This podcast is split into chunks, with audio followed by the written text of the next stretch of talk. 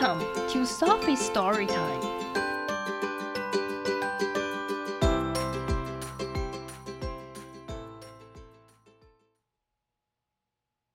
Today's story is Look, Look Outside by Peter Linenthal. Outside baby's window. 在婴儿的窗户外面。The sun is shining. 太阳正耀眼的照着。On the garden，在花园上；and the playground，和游乐场。Cars zoom，车子呼啸着；ladybugs fly，瓢虫飞着；wind blows the leaves，风吹过树叶。Look, look, rain clouds，看，看啊！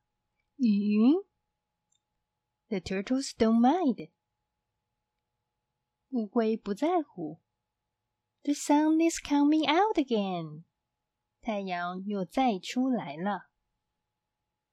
The end. If you like the story, follow us and subscribe to our channel. Tell your friends too. Thank you and see you next time.